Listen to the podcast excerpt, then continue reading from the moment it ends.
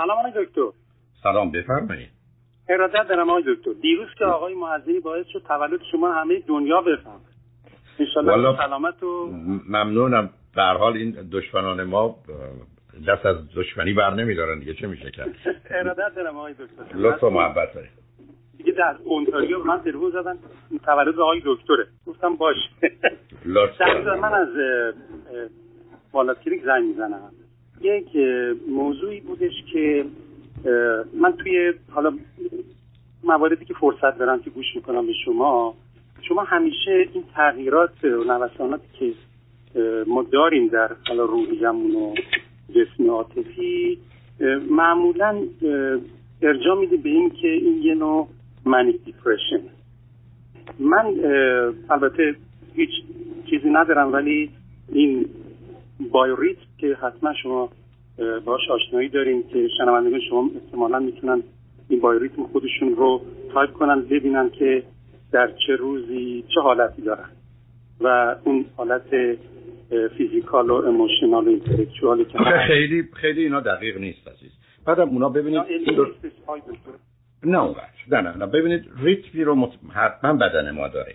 شما حتی درباره صبح و ظهر و شب هم بخواید حرف بزنید در مناطق مختلف و یا حتی در مورد زن و مرد.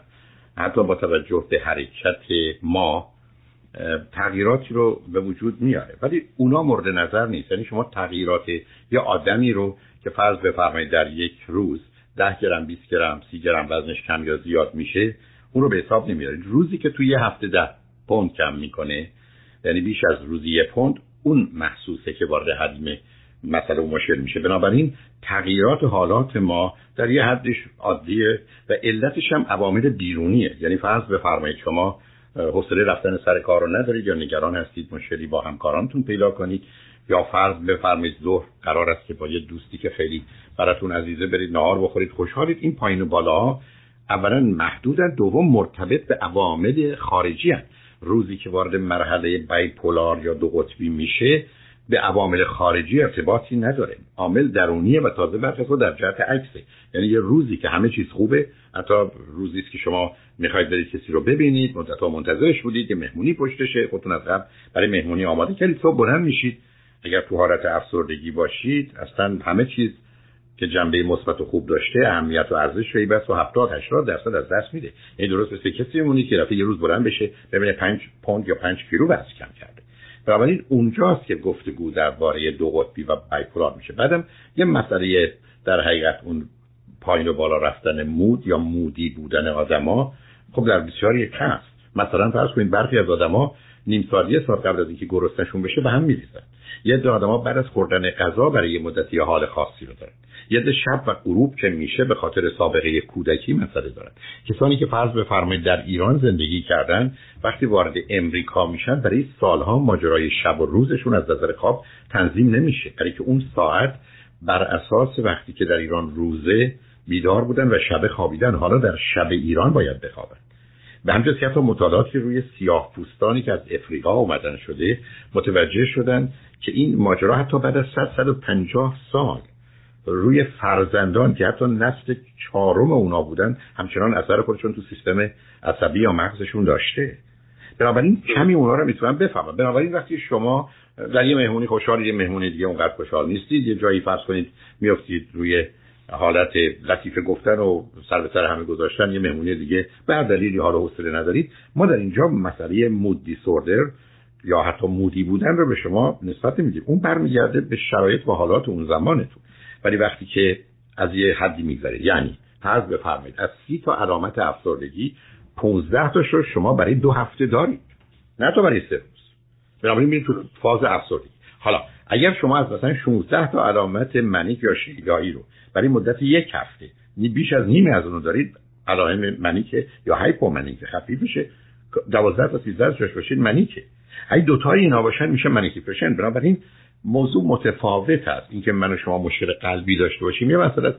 اینکه قلب من و شما یک کمی تندتر یا کندتر می‌زنه به مقدار فشار بیشتری روش هست یا فشار خون ما مثلا یه درجه بالاتر از حد عادی و طبیعیه میگن فشار خون تاثیرات ممکنه بیشتر باشه. میگن فعلا در مرزی. میگن حالا اگر بیشتر شد به تو دارو میدیم. یعنی اینا در حقیقت بحث اندازه و درصداست و یه مراحلی است که ممکنه تا فشار خون یه پسر 20 ساله با یه مرد مرد 70 ساله که دو تایی مساویان یکی عادی و دیگری کاملا غیر عادی باشه. بنابراین اگر و بعدم موضوع افسردگی در یه جامعه مانند ایران یه جمعیتی یا دیسفیمیار یا نوع خفیف افسردگی از نظر من بیش از یک سوم مردم هست بنابراین بعدم اگر بپذیرید دوستانی که رو خط میان و درباره این موضوع صحبت می‌کنن می‌تونن اینو بگم که از ده نفری که میان هفت هشت دارن. در کل جمعیت ممکنه 20 درصد باشه یا 15 درصد باشه. ولی درست مثل اینکه اگر شما تشبه کودکستان بچه ها همه مثلا 4 5 سالن یا اگر برید بیمارستان از 100 تا آدمی که میان 70 تاشون مریضن یا به کادر پزشکی 95 درصدشون مرتبطن. 5 درصد آدم سالم به دلیل ایادت میاد. حالا این روزا که تقریبا خیلی کمتر. خیلی متفاوته که ما بیمارستان رو ندیم. حتی یکی از اون حرفای عجیب و غریب که مکرم برای ماجرای کرونا هم مطرحه. شما در تنها ساختمونی که بیش از همه توش آدما میمیرن بیمارستان هاست.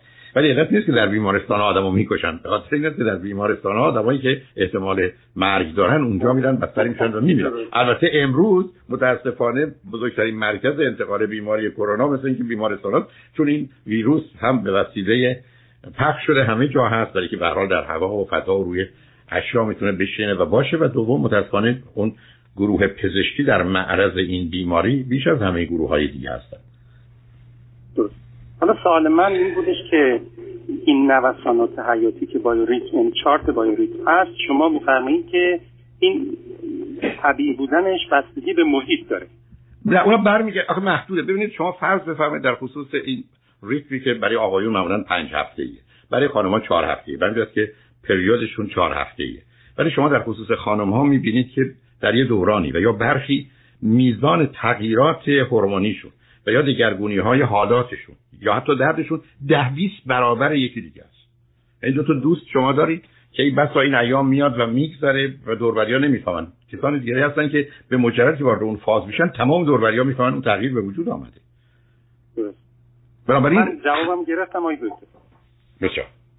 یک دنیا ممنون از محبتتون من ارادت خیلی دارم خدمت. لطف و محبت. خوشحال شدم باهاتون صحبت کردم. قربان شما برم. خدا, خدا نگهدار.